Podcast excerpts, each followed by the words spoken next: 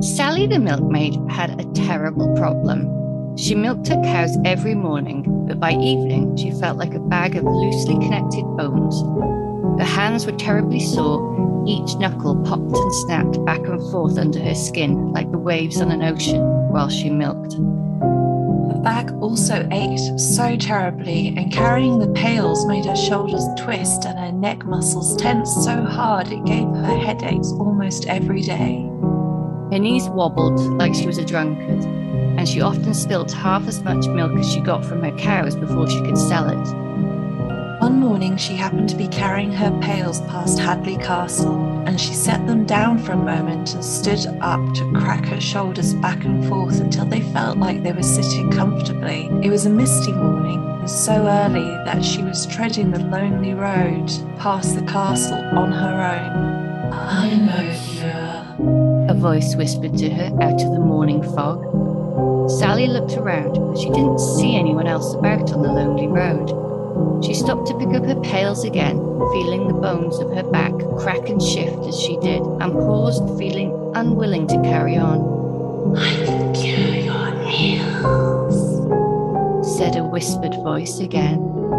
Sally stood up, looking all around her, but no one was there. If you say you have a cure, show yourself and tell me how I might be relieved of these terrible aches. Out of the mist, a ghostly woman appeared. She was all in white, and her skin was pale as death. Hollow eyes settled on Sally, and a thin, dry mouth crooked into a half smile. The woman raised a skeletal arm and pointed at the castle.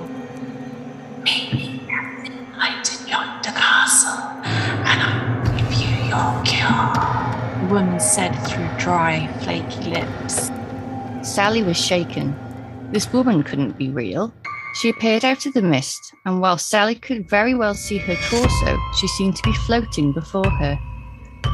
No, no, no, Sally cried, realizing then that the woman who had appeared before her was none other than the terrible white woman who haunted Hadley Castle.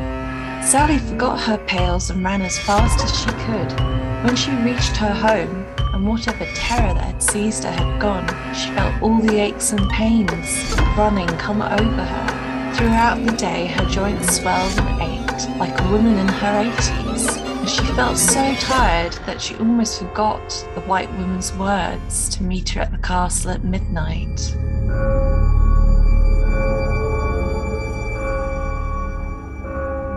When she did, she scoffed. Of course she wouldn't go.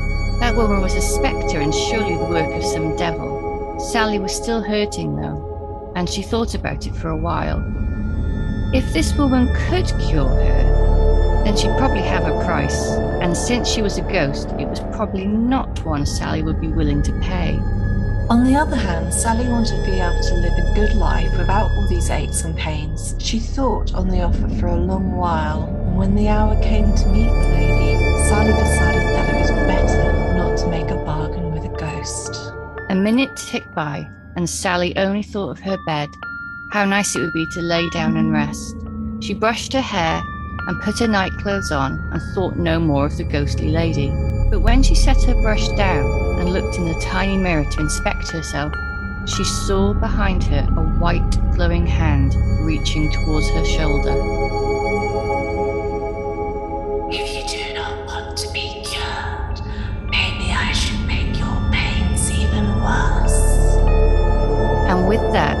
Ghostly hands wrapped around her head and twisted it so hard that she heard a pop. Sally screamed, and the lady in white smiled down on her cruelly before evaporating into the darkness. Sally realized after a few moments of pure terror, where she was sure the lady would come back, that the room seemed to have slanted.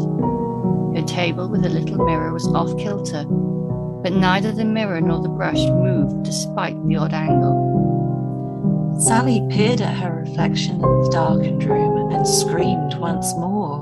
Her neck was at a terrible angle. Sally tried again and again to push her head back to where it should be, but it was stuck fast. What a foul thing the woman in white had done to her.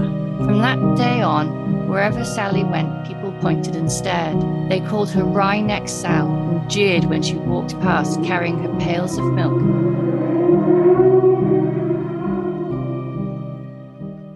May is EDS month, and it's something both of us are directly affected by. So we took the story of Wry Neck Sal and twisted it slightly to give you an idea of what it's like to live with EDS. Though this is written from my perspective as somebody who mostly has hypermobility issues, EDS compromises a range of different symptoms and is often misunderstood by GPs probably the cruelest part of this condition is that from the outside, you look perfectly fine. There's no visible signs of EDS. You look like someone very well.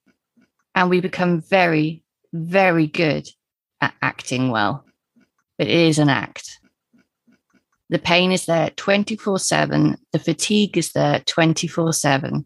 And both Ailsa and I would dearly love to make more episodes a month, but we barely have enough energy to do this. So rest assured, we will continue to put all our remaining energy into making these mm-hmm. episodes. but if you'd like to understand more about this condition, and perhaps if you feel that you could be affected by it as well, then I've put some links to the EDS Society and chronic pain charities in the blurb for this episode.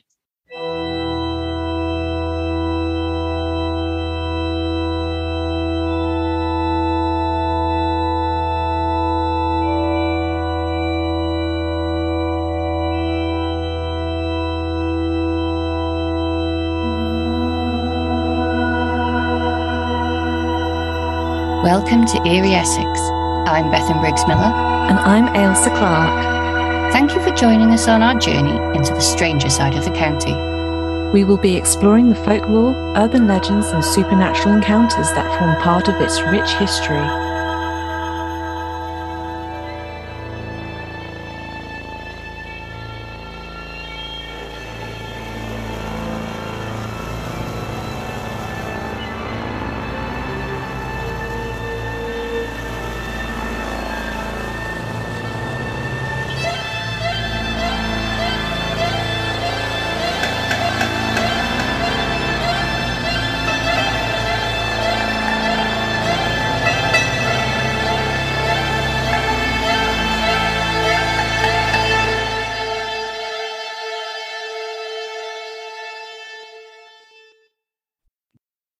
Everyone, and welcome to episode 11 of Eerie Essex. This week, we are looking at exorcisms. And I think Ailsa can back me up on this. We ended up down some very weird and very long and very dark rabbit holes. And I really hope that we've got enough time to tell you all the things we've found. Ailsa, yeah? This might be a twofer episode. I think this might have to be split into two parts. We might have to do a hobbit on it. do a hobbit sounds so dirty. do a hobbit. Whatever gets you through, Ailsa. Oh gosh. Oh, so, Ailsa and I have not had any sleep. For some reason, we both had insomnia, pain insomnia. I don't know what it was, but we couldn't sleep. And we've just, well, I've just found out that today is St. Mark's Eve. And it's traditionally the day where anybody who's due to die this year joins a funeral procession in the streets, a ghostly phantom procession. So there you go. That's a good start to the day. But you also told me it was uh, it affected people differently, and some of the people who were going to die this year would not get any sleep. Oh no, no, no! It's not the ones that are going to die this year. It just seems to af- affect the air. Oh, okay. Like the thinning of the veil. It's it's sort of like a Halloween, non-Halloween. Whatever it was, we're both on the edge of hysteria. So this is going to be a good episode. And it's Ailsa's turn first. So I'm going to relax now and just you, take it away. If you drift off, I'm going to yell at you. When it comes to exorcisms, we all have the famous image in our heads of little Regan sitting up in her bed, head spinning round, pea green vomit shooting out of her mouth in all directions like a mouldy fountain. But exorcisms take many different forms and are practiced by many different cultures. In Essex alone, we have accounts of Anglican and Catholic exorcisms, exorcisms by saint relics, and expelling demons by cunning folk. And some post Reformation Jesuit priests claim to have exorcised nearly 500 people in Essex alone between 1506 and 1508. Wow. Yeah, that was uh, I read that and then had a little lie down afterwards because I, I couldn't wrap my head around it, let alone how to start where who these people were and how to get that information. I know. Interesting as well about exorcism by relic because when we started this podcast, I bought myself and Ailsa St. Benedict's medal that had been dipped in the ashes of St. Benedict and had the exorcism rite put over it. Because if we're going to any spooky places with poltergeists, potentially demons, we don't want to bring any of that back with us. So. unfortunately, I forgot to wear mine the last time we went out into somewhere a little bit spooky. Yeah, naughty. Uh, find out more on an upcoming episode. So, this first exorcism is one that has been driving me mad for several months it's driving me completely bonkers because I can actually prove it took place. I just can't access the official details. The exorcism was conducted by the Catholic Church and took place in a house on East Hill in Colchester. The house was called the Hostel of the Good Shepherd and was founded in 1859 by Mrs. James Round. The hostel ran for many years as a home for destitute women and girls before becoming part of the Diocese of Chelmsford and was turned into a mother and baby home, becoming known as the Hostel of the Good Shepherd. In 1972, sometime in June, it seems that something was upsetting the residents of the home. Women were hearing footsteps and shuffling coming from the empty rooms in the hostel, and the Catholic Church felt compelled to perform an exorcism on the house. The exorcism was carried out by Reverend Eric Turner from the nearby St. James's Church. Now, when I tried to look up more about Eric Turner, I couldn't find a lot. I couldn't find a biography or anything else. The knowledge that he performed the exorcism came from a book that Bethan very kindly shared with me. but the only thing I could find of, of him was on Facebook a video of his funeral, oh. which was uh, interesting. Oh. Now, if you're internally screaming, that's all, they heard some voices and noises, and uh, the Catholic Church performed an exorcism just for that. what I'm yeah. trying to say to you is, is I know, right? It's been driving me mad.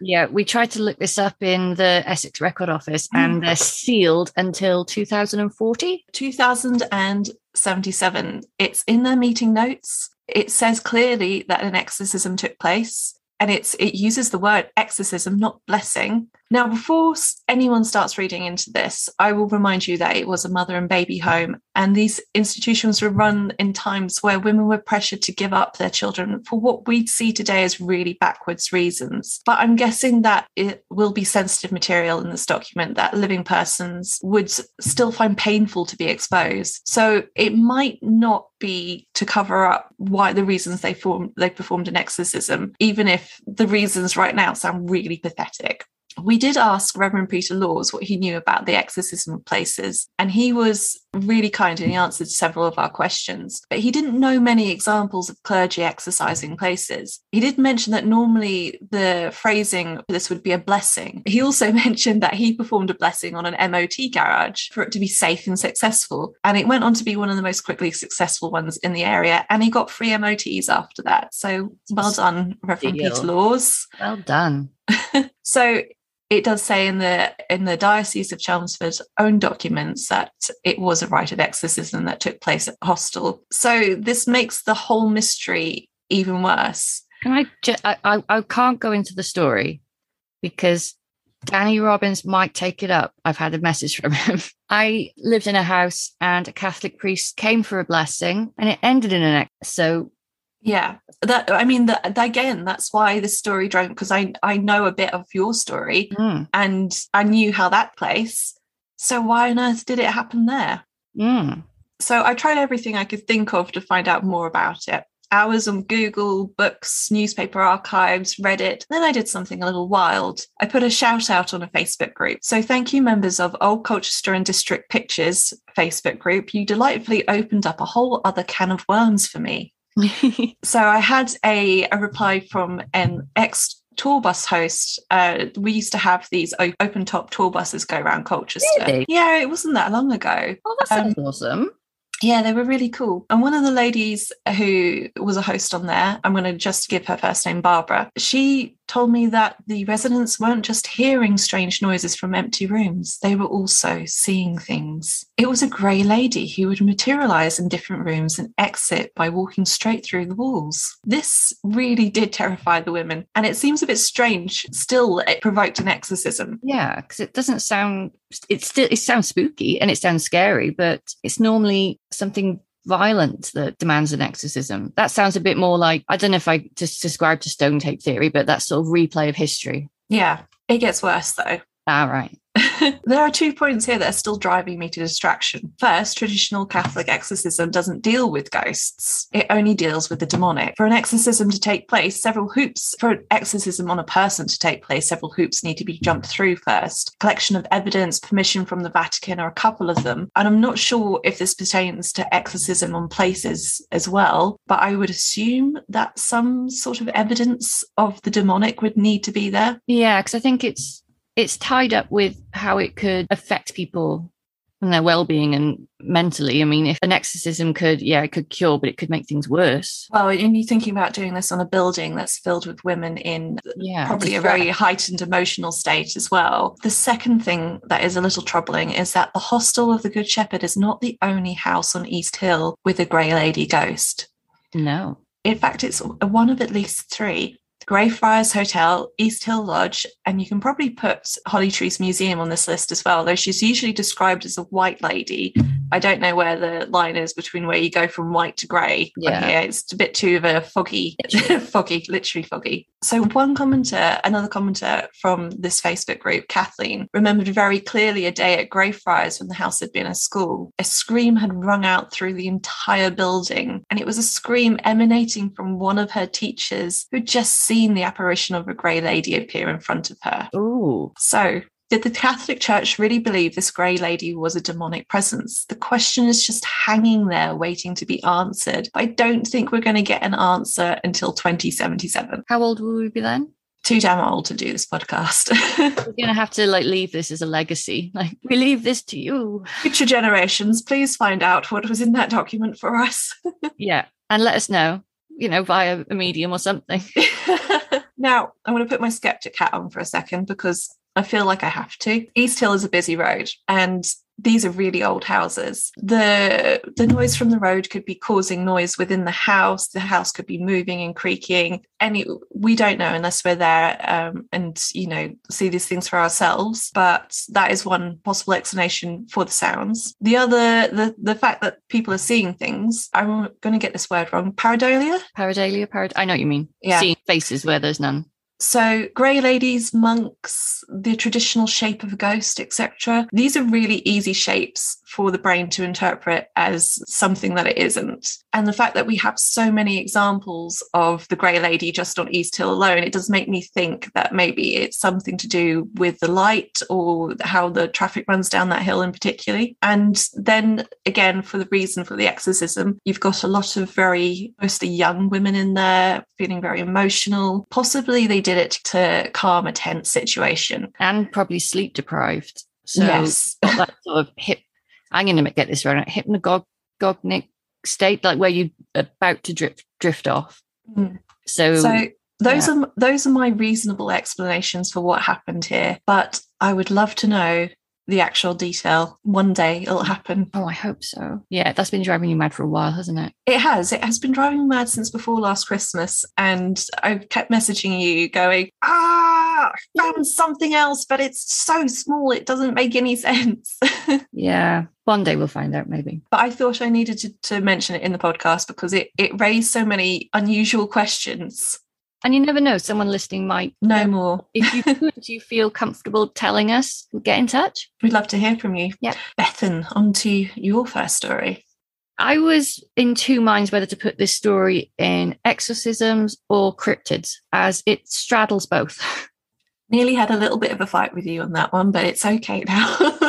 Well, you know, well, we came to a reasonable conclusion. yes, we did. It was all done reasonably. and I agree with you. Yeah, the fact it ends in how it ends, I think it deserves to be in this episode. So, this is the story of the South End werewolf, Bill Ramsey. And Ailsa, I hope you have been good and not watched the video I sent you and said, don't look at this. I did not watch it. Okay. But you said send it to me at like two o'clock last night. Yeah. and I was I was still hoping for sleep at that point. I'll talk about it later. It's just genius 90s ghost program, you know, when it was all wait. smoke and, and drama. Like it, it, I thought I was watching an episode of The Crystal Maze. See what you think after. So Bill Ramsey. Bill was born in Southend, born and bred. And the first incident that happened was when he was just nine years old. He was out playing one sunny Saturday afternoon in the back garden, you know, sort of not a care in the world like you do when you're nine years old. And suddenly he felt quite strange. It came out of nowhere. There was an icy blast of frigid cold and it swept over him, and his perspiration actually froze on his skin. And he smelt this foul stench that was so overpowering, it made him want to vomit. And when this happened, his mind was filled with two thoughts. One was running away to a life on the ocean wave, fair play, and the other was wolves. Hmm. And he didn't snap out of this trance until his mother called him.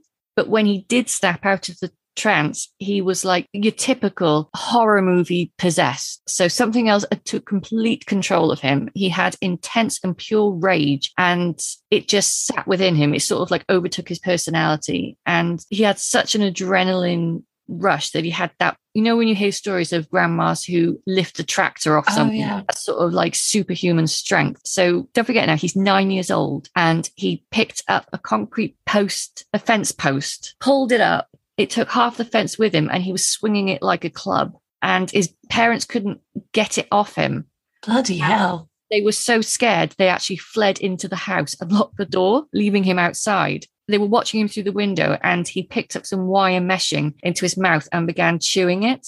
No. Yeah, he started growling. It was like a deep growl that came from deep within him. And they stayed in the house until he sort of calmed down. But can you imagine like being being afraid of your nine year old son? It's No. weird. And this whole story, I really, really, you'd be proud of me. I really had my skeptic hat on, not trying to, I mean, me and Ailsa never set out to debunk. I don't think there's any fun in debunking people's experiences. It No, it's just to it's just to give another side of the story to make Yeah. things We what's the word? Balanced. Balanced, yes. But this case, every time I tried to think of something, it didn't didn't pan out. I went down a couple of avenues with this. I just kept coming up cold. So there was a pause in any incident for about 15 years and nothing remotely weird happened to him nothing paranormal nothing weird no psychotic breaks nothing his mental health was fine from what I can understand. He grew up, he got married, he became a father of three. And according to family and friends, he was a wonderful father who doted on his children. He worked as a carpenter and led an entirely conventional life until.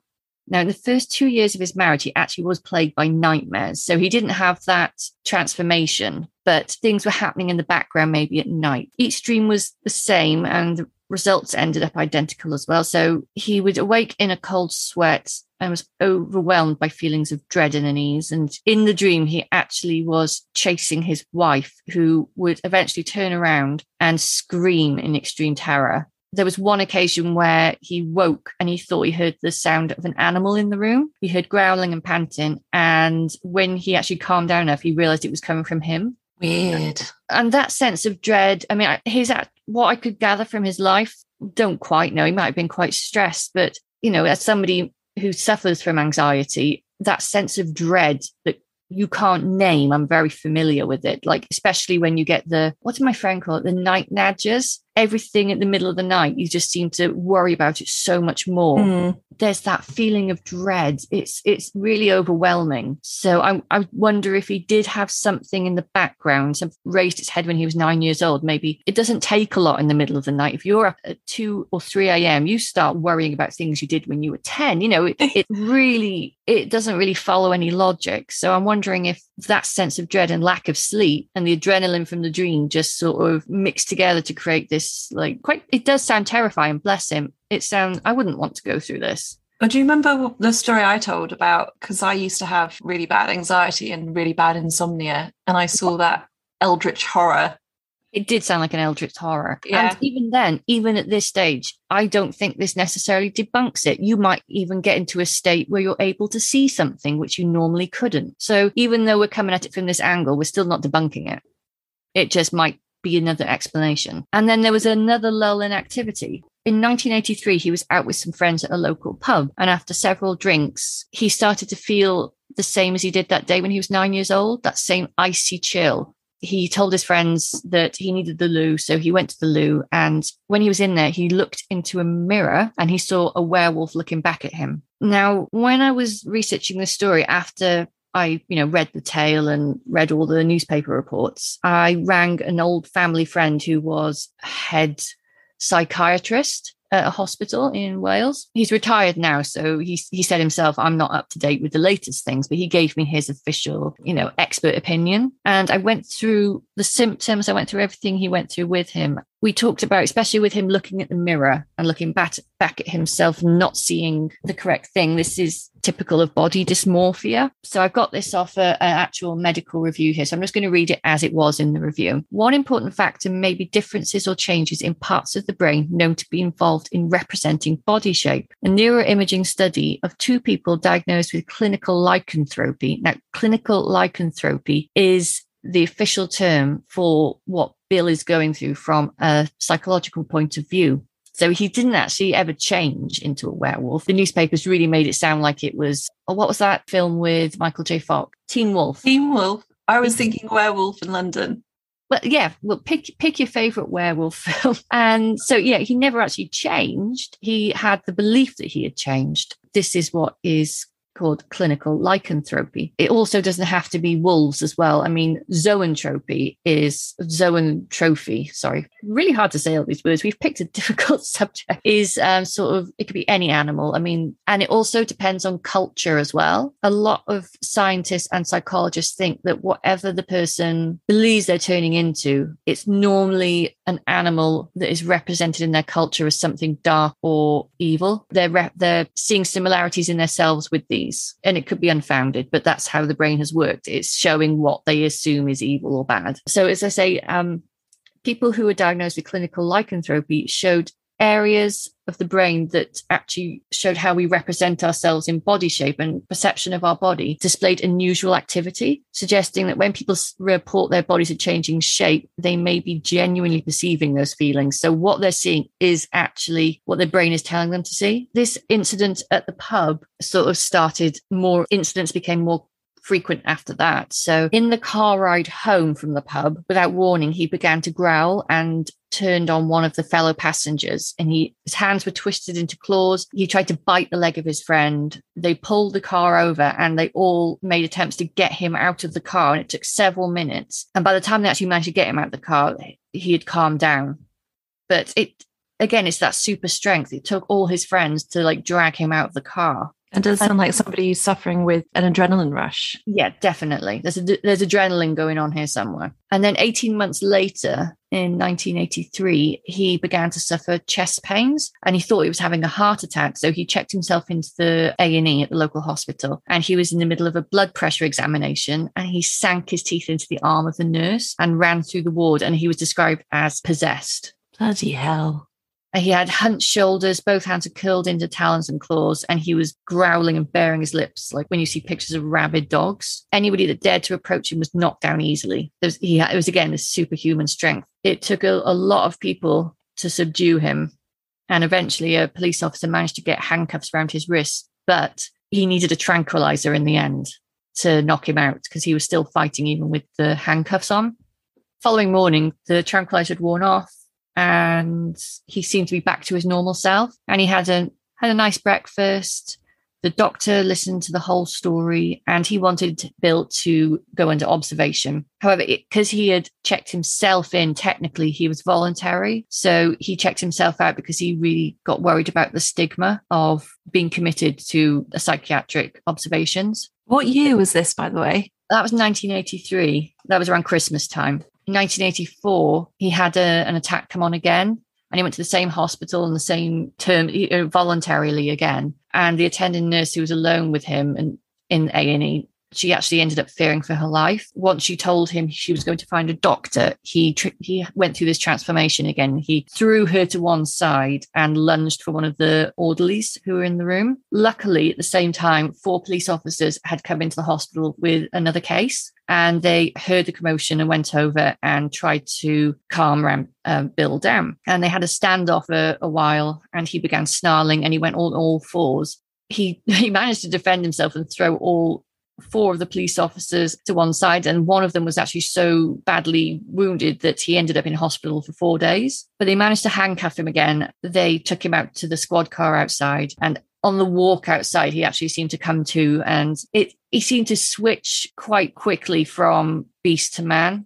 I know, sorry, I don't know what other way to put it, but it was kind of like this sort of Jekyll and Hyde almost. When he went to the police station, the the police doc, the doctor who was there, he wanted Bill to check himself into an institution, but again, he decided not to because he was really worried about the stigma of doing that, and because he completely went back to normal, they released him. And there was a lull again for a few years, but in the summer of 1987, he was back at the police station, but he actually wasn't there for himself. He had made a citizen's arrest. He took a local teenage prostitute to the station. And the second he parked the car, she went into the station and he began to feel that sensation coming on again. Oh, no started in his chest. There was quite when I've, I've, looked at a couple of interviews. I'll put the links to them on on the information for this episode because at the time there was quite a few you know, television quite obviously became interested in this case and there's quite a few interviews with him and the policeman who actually came out you know he's well built it, it would need quite a lot of strength i think to just fight him off as easily as bill did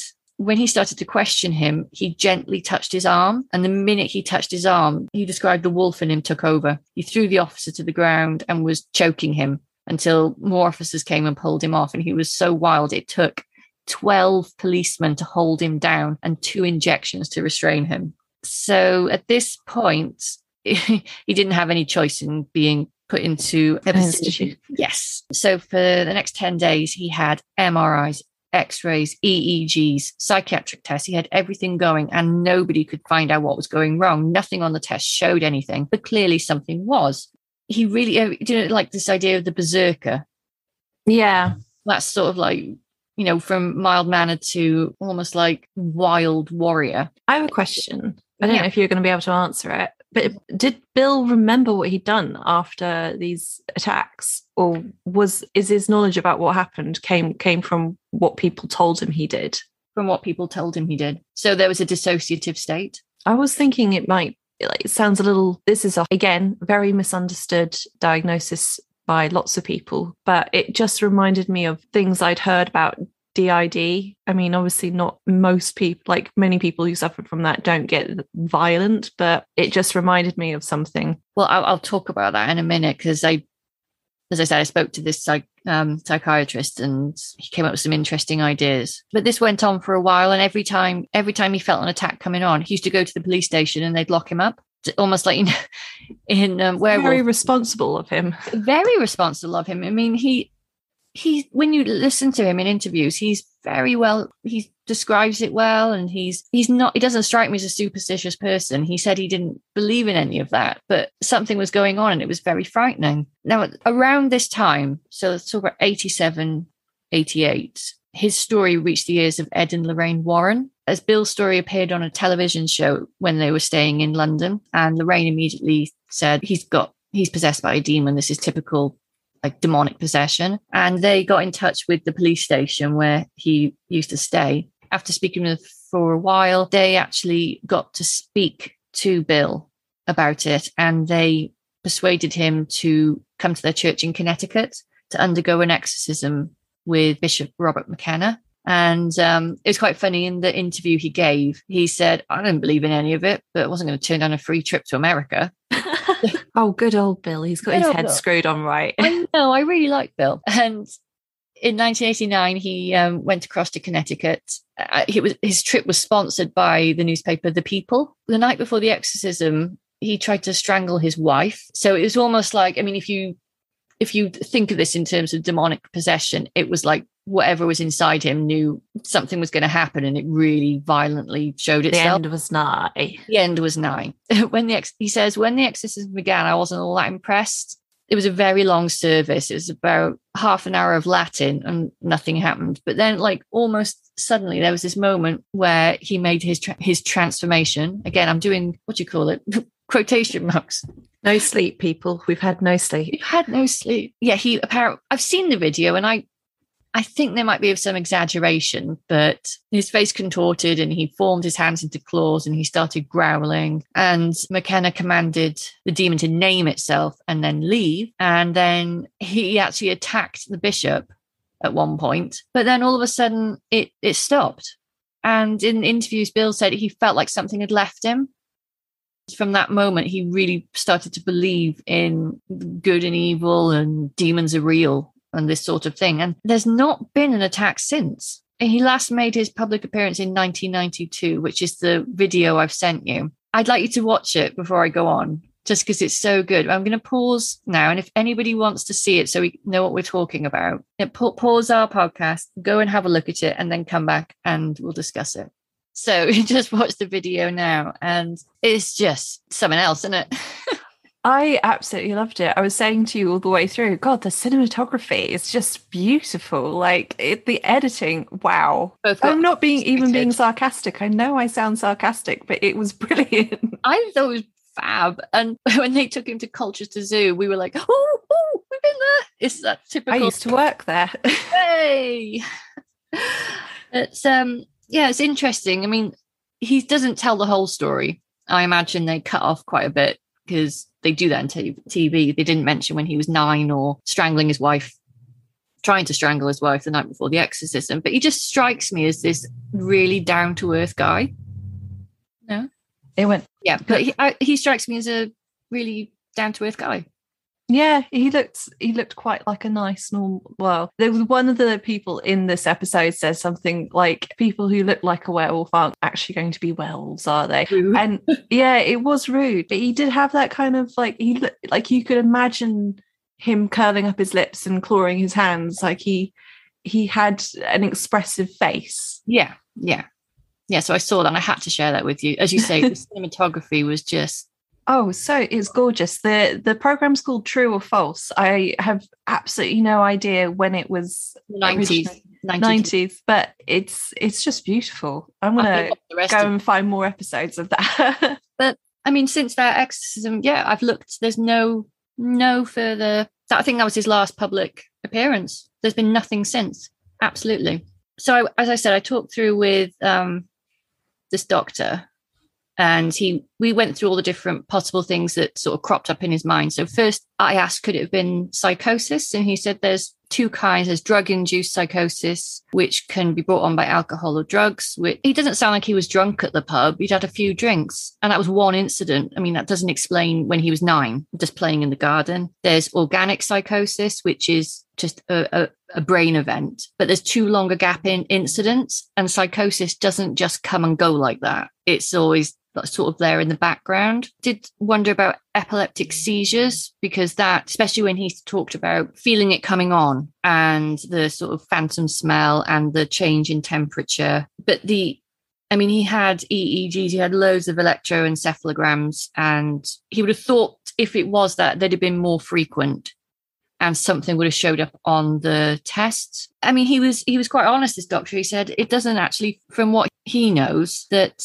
it doesn't actually fit very comfortably in anything he would have thought it could have been. So the dissociative state and the aura, which is the phantom smells, chills, sensations, coupled with the unnatural strength, suggest if it is anything to do with anything to do with the brain, it would be the a complex temporal lobe event is how he described it. So something is happening in the part of the brain which is in charge of how we perceive ourselves. Even though it's not this, he talked about cases of schizophrenia where people believe they possess extraordinary powers, superhuman strength, or superior insights. He he admits to what is happening to him, and he believes people that tell him what happened. But in his interviews and things I've read, he doesn't believe he's a werewolf.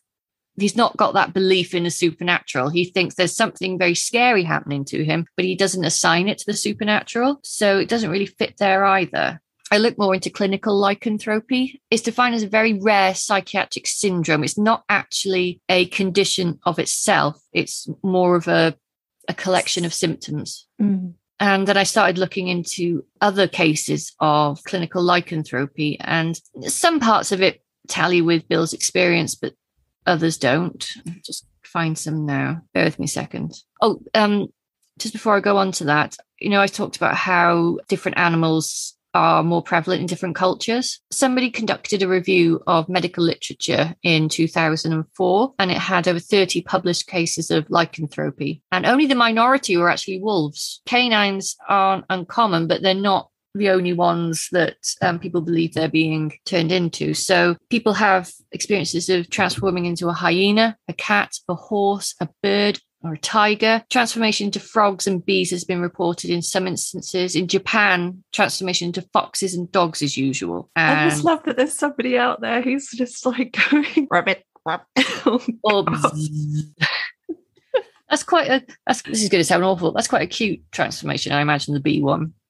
But I, I imagine that to anyone who's experiencing it or who's witnessed something happened like that, it's probably really frightening. yeah, it is. But I'm it's- not sorry, I'm not decrying it. It just do you know what? Paranormal, supernatural aside, the human brain is an amazing thing. Exactly. So in 1989, there's a case study described somebody who had a serial transformation that happened again and again and again. And they felt like they'd changed from a human into a dog to a horse, then a cat, and then they finally turned back to a human after treatment. That And sounds like the um there was an old lady who swallowed a fly.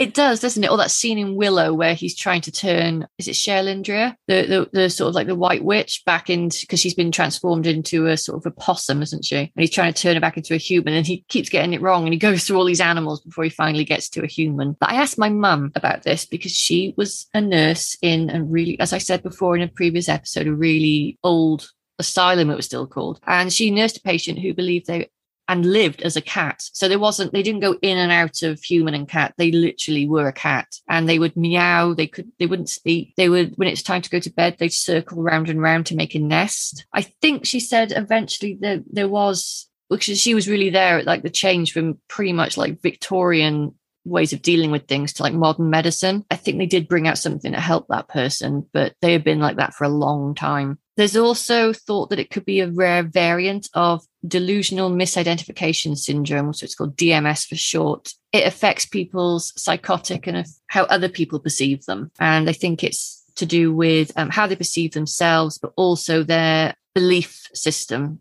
which ties in again with it being different in different cultures. And it's largely influenced by the socio-cultural environment of the patient. There is another case I looked at. This is uh, pretty grim. A 25-year-old milkman was suffering from obsessive compulsive disorder. He had um, undertaken bestiality with one of his own buffaloes. Oh my god. Yeah. And his Hmm. family brought him to a department. This is in America. I, d- I couldn't find out where, but um, he was brought to the Department of Psychiatry by his family because he had complaints of excessive hand washing, irritable behavior, decreased sleep with recurrent cleaning of the genital areas, and acting like a buffalo. And during an interview with the patient, he reported engaging in sexual activity with his own buffalo a few times, and he believed that the cells from the buffalo had entered his body and was turning him into a buffalo let's have a look here. Sorry, I, I there was so much. Again, this was the rabbit hole I went down. I had no idea how, well, not common because it isn't common, but Widely reported. why? Yeah. So it says he used to see when he looked in the mirror, he would see a buffalo, and he and over time, like more body parts started turning into the buffalo. But his family members used to tell him, "You're not. I can see you're human." But in the end, he ended up like on all fours, asking for hay and eating grass. Ask like asking for hay as in like, I'd like some hay now, please. Yeah, I, Like, guess so. I'm a buffalo. I, I'm I'm going buffalo, to eat want some hay. hay. Yeah. There's also a, a case in 1852 where a man was admitted to an asylum in Nancy in France. Uh, He was convinced he turned into a wolf and he would, he thought he had cloven feet and he complained. don't he- have cloven feet. I know. This is Yeah. it's sort of more like a um, Minotaur sort of look. Yeah. And he would only eat raw meat and he refused it if it wasn't rotten enough. He would, his hands would be in claws and he would be baring his teeth, you know, a lot like how Bill used to be in his transformations. And a lot of it, one one person thought they were turning into a pig. It was only when they looked in the mirror they saw it, not when they looked at themselves. And over the past decade, there has been various brain imaging studies to try and find out the specific areas. And again, it's that frontal lobe that is in charge of how we perceive ourselves. Again, I'm going to be here forever, but I'll just finish on another one and this is the one that kept me up last night because content warning, this is pretty grim. You might, might want to skip, skip ahead a couple of minutes. There was a historic case that someone investigated in Austria, and this was Moosham Castle, and it was sort of the center of the Salzburg witch trials. So this involves witchcraft trials and werewolf hunts. And there was a werewolf scare during 1715 to 1717 when an unusual number of cattle and deer had been killed in the area. And when attempts to try and hunt down the predator failed, they started to pick out people in the town and people were taken to the castle they were tortured and eventually um, there was two adolescent beggars who were tortured in a chamber in the castle and after a while they confessed that they had used an, an ointment to turn themselves into wolves and they escaped execution by being sentenced to lifelong serve, servants as venetian galley slaves. But there was loads of people who were taken up there and sort of tortured. And i think they were just again and you know people would probably admit to anything after they've been tortured long enough. The, the witch trials were pretty grim there as well. There was if the, the youngest person was 10 the oldest person was 80 and they had a particular thing of where they so this is going completely off the topic of exorcisms, but they used to cut off the hands of the children who were accused, and then they wouldn't kill them; they would parade them through the town. Oh my god, that is awful yeah, this is what I was reading before. No wonder I had insomnia. Yeah, I don't know why I didn't. I I had insomnia then because I didn't read anything like that before I went to bed. No. There was somebody in um, Cologne, Peter Stump, who I think, I, I can't remember rightly, but I, I, went to a lecture with um, Peter Laws the other day and he was talking about demonic possessions. And I think he was actually talking about Peter Stump. But he raped, murdered, and devoured men, women, and children. And he was, it was the most famous werewolf trial in the world, probably. And this was in 1590. And he said he had a magic girdle he used to wear to turn him into the wolf but they couldn't find it. So they, I think he went free. Mm. It's reminded me a bit of the Beast of uh, Gévaudan.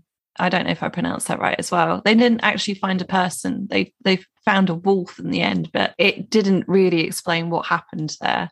It's a really good case. So if anybody wants to, I'm not going to go into I'm it because we're that. running out of time. oh my god, I know. I've completely taken up one more thing. I'm, I'm then I'm finishing, and then I, I promise I'm finishing.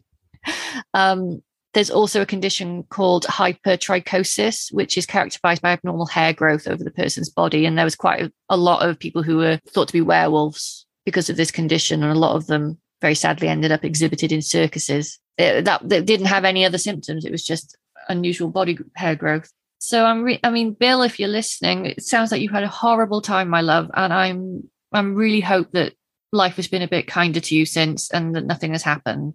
And it's an amazing story. Mm, wow. I'm going to sit back now. Sorry, I, I, that was long, wasn't it?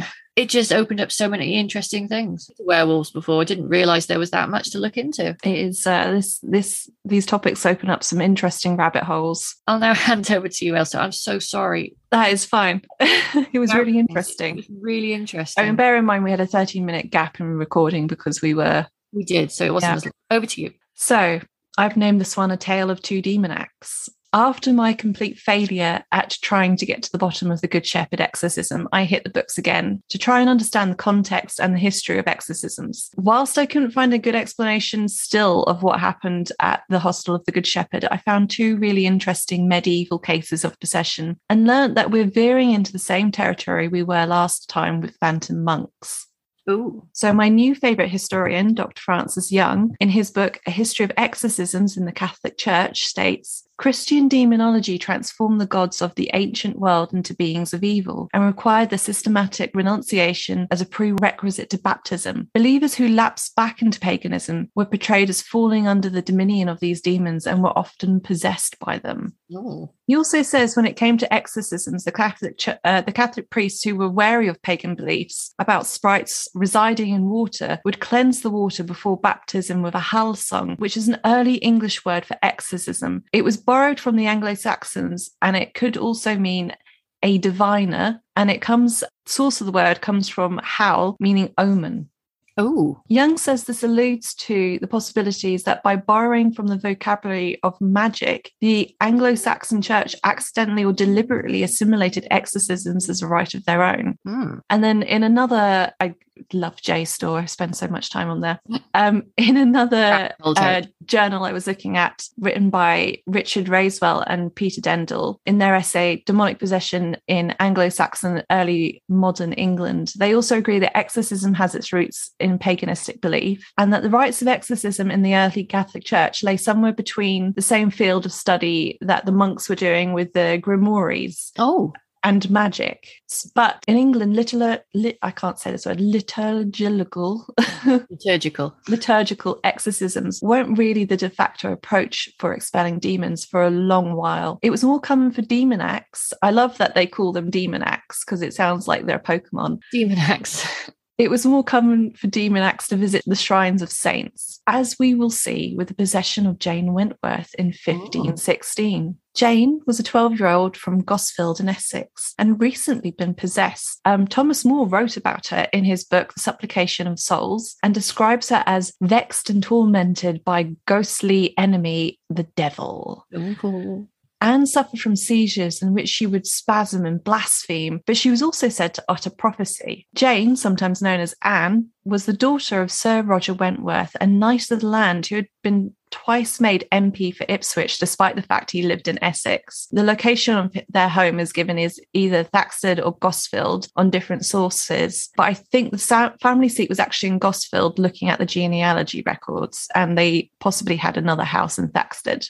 It was Jane, it was 12 year old Jane herself who asked to be taken to the shrine of Our Lady of Grace in Ipswich. More described the condition uh, of Jane on her arrival. Laid before the image of our Blessed Lady, grievously tormented, and in face, even look and countenance so grievously changed, it was a terrible sight to behold. Wow. As Jane was taken before the shrine, her exorcism began. She started to deliver visionary sermons, calling on others, including members of her own family, to be reconciled to God. The proceedings were witnessed by local nobles, including Lord Curzon, uh, John Reeve, and the Abbot of Bury St Edmunds and Suffolk's leading churchman. Jane harangued the clergy, declaring, "Ye shall see what ye what good ye all do me with your arguments, for I shall be by and by in the same case that I was the day I was holden by our blessed lady. There's going to be a lot of old English in this, and some of it's going to get really difficult to say. In other words, what Jane was saying is, you bunch of posers didn't do me a bit of good. Only being at the shrine helped me at all. At this point, liturgical exorcisms again not very common and exorcisms at shrines were what most people were familiar with and jane also seems to be saying that. Lord Curzon even reported the matter to the king, a young Henry VIII, early in his reign. He had already had many failed attempts to produce a male heir with his first wife, Catherine, and he was conducting numerous affairs. I can't help but think this may have been a veiled warning to him about the power of the Catholic Church amongst his own people. Mm. Jane apparently Wonder. went on to become a nun after her, her ordeal to give thanks to the Virgin Mary. However, that of course would not last long, since a couple of decades later the Reformation would take place, and she would likely have found herself back at her family's estate. So, skeptic's hat. Yep. This comes from a number of journals, it comes from a number of sources, some mm. firsthand, like Thomas More. But was this politics? Mm. Did a 12 year old Jane persuade Henry to stay with Catherine just a few more years?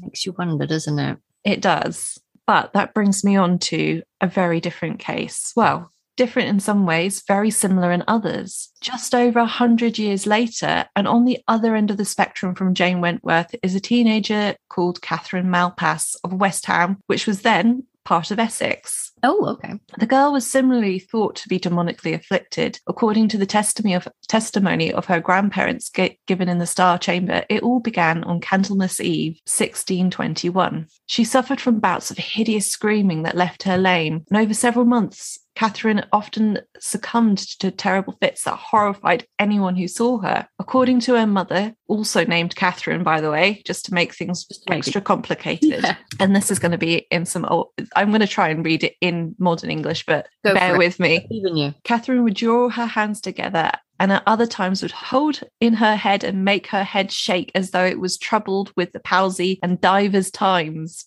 don't know what that is. When the fits took her, she would foam at the mouth and shriek fearfully. At other times, she would draw in her belly flat to her back and would draw down her shoulders and bones. And sometimes she would, when a fit did take her, her legs would turn backwards and be very stiff. At other times, she would be stretched out and be so that her whole body would bend without breaking. Other times, she would allegedly have a lump rising up in her stomach, described as about this is actually a lovely way her stomach to the bigness of a half penny loaf. Wow, like like she's got EDS, bless her. Yeah, it does. It does sound a little like EDS. Yeah, and she would beat her head against the wainscot and sh- shrug up her shoulders and would make her bones crack. Other times, her mouth would draw to one side. Now, somebody else said that the lump in her stomach would hmm. also sometimes move across her stomach and up to her chest and arms. So soon people began to pay attention to Catherine, to see for themselves the spectacle and offer their sympathies. She would apparently throw religious artifacts at people, mostly the people who brought them in, which were the clergy, and she'd throw the Bible at anyone who came to offer her exorcism.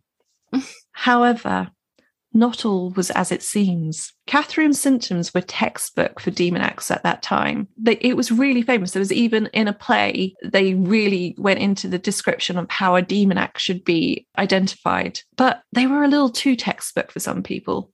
And hmm. suspicion soon fell on her and her family. Several people accused of helping Catherine fake her possession were her grandparents and her mother, but they believed they had somebody else training her as well it was her grandmother, but also her grandmother specifically had taught her certain tricks and trappings of feigning uh, possession. According to Catherine's testimony, she and her grandparents orchestrated the whole affair. Her grandmother confessed that she did it in order to pay for the keep of Catherine, who was living with them, whilst Catherine's mother resided in London with her husband, who was seemingly not Catherine's father.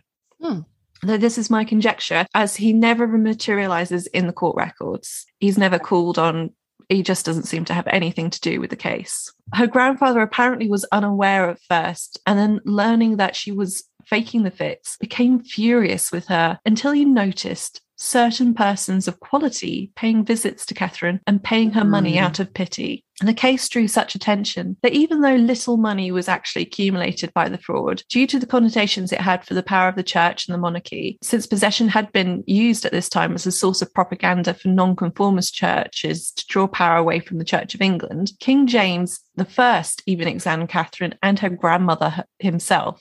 Really?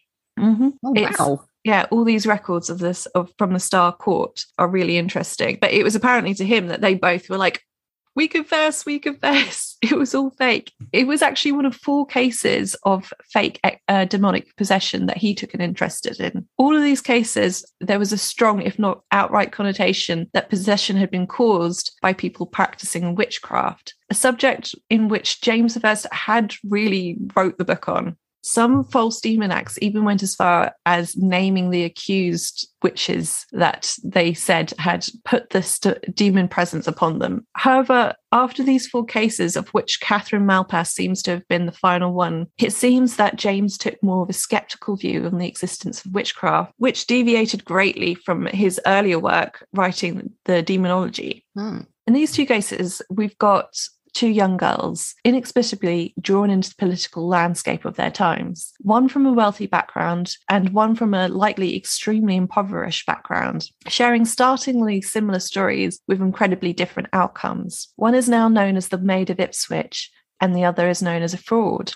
I do wonder how they would feel knowing that we were talking about them several hundred years later. But maybe this is girl power before Geri Halliwell ever thought of putting a Union flag on her dress. In fact, on this episode, on the title card, I am going to finally light up the white stiletto. I think so. Yeah. And you know what? When I was going through like my research, that that King James the demonology, there was one section and it it listed symptoms. And if it was if it was a man who was exhibiting these symptoms, they were to be treated as if they had a mental illness. They were to be um, looked after, kind. You know, it was treated as a medical issue even then. I, I, I have one little note after after this about it's about a man who was possessed. But I, I think I should explain actually, because we never quite explained why the white stiletto is on our oh. Eerie Essex logo.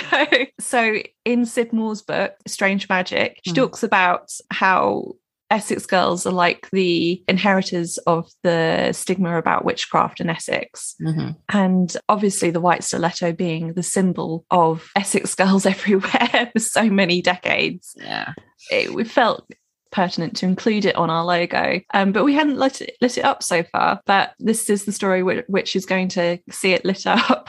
I think so. I mean, Oh. again, those those symptoms. If it was a woman, then she was possessed. Same symptoms. Mm. Ugh. One last note. As I was researching these two cases of fake demoniacs, I came across another one. It wasn't Essex, but it oh god, it's um you may have to cut this out. It's so it just amused me so much. so this man, William Perry, almost got away with it. He actually almost convinced the Bishop of Lichfield that he was possessed. And he did this by urinating black pee. Oh, But on closer inspection, it's so Yeah. bad. On closer inspection, the man had the man had hidden a piece of cloth soaked in black ink under his foreskin. oh, So it seems that faking possession possession in this period really was the kind of thing you had to throw yourself completely into. wow! That is dedication to your. I know. Don't try this at home. No, please, please never do that. Interesting. so, so we've gone from the medieval period where uh, possibly exorcism started as a pagan ritual and a pagan belief, and it's now firmly within the church's grasp. oh, that's uh, interesting. Oh, the poor, poor Jane.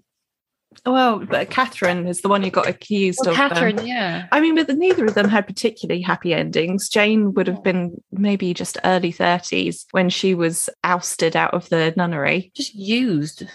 Yeah. I'm on six percent on my laptop, and even though Uh-oh. it's plugged in, it's still going down because You yeah, need a new laptop. I know. Have you got another story or are you? I do, and I'm re- I'm gonna have to whiz through it. Okay, I've got one more as well, but it's short. We're gonna have to do this as a two-parter. Yeah, it is. It's going to have to be a two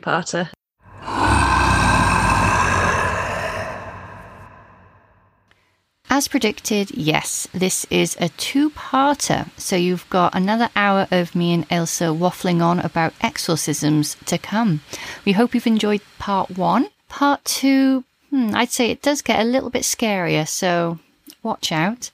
If you've enjoyed this episode, we'd really appreciate it if you could leave us a review on whatever platform you're listening on, or even just a rating. It all helps in the end. If you've got any more stories or any more information about the stories that we spoke about in part one, you can drop us an email at eerieessexpodcast at gmail.com. We're also on social media. We're on Twitter, Instagram, and Facebook. If you just search for Eerie Essex, you'll find us. Bye.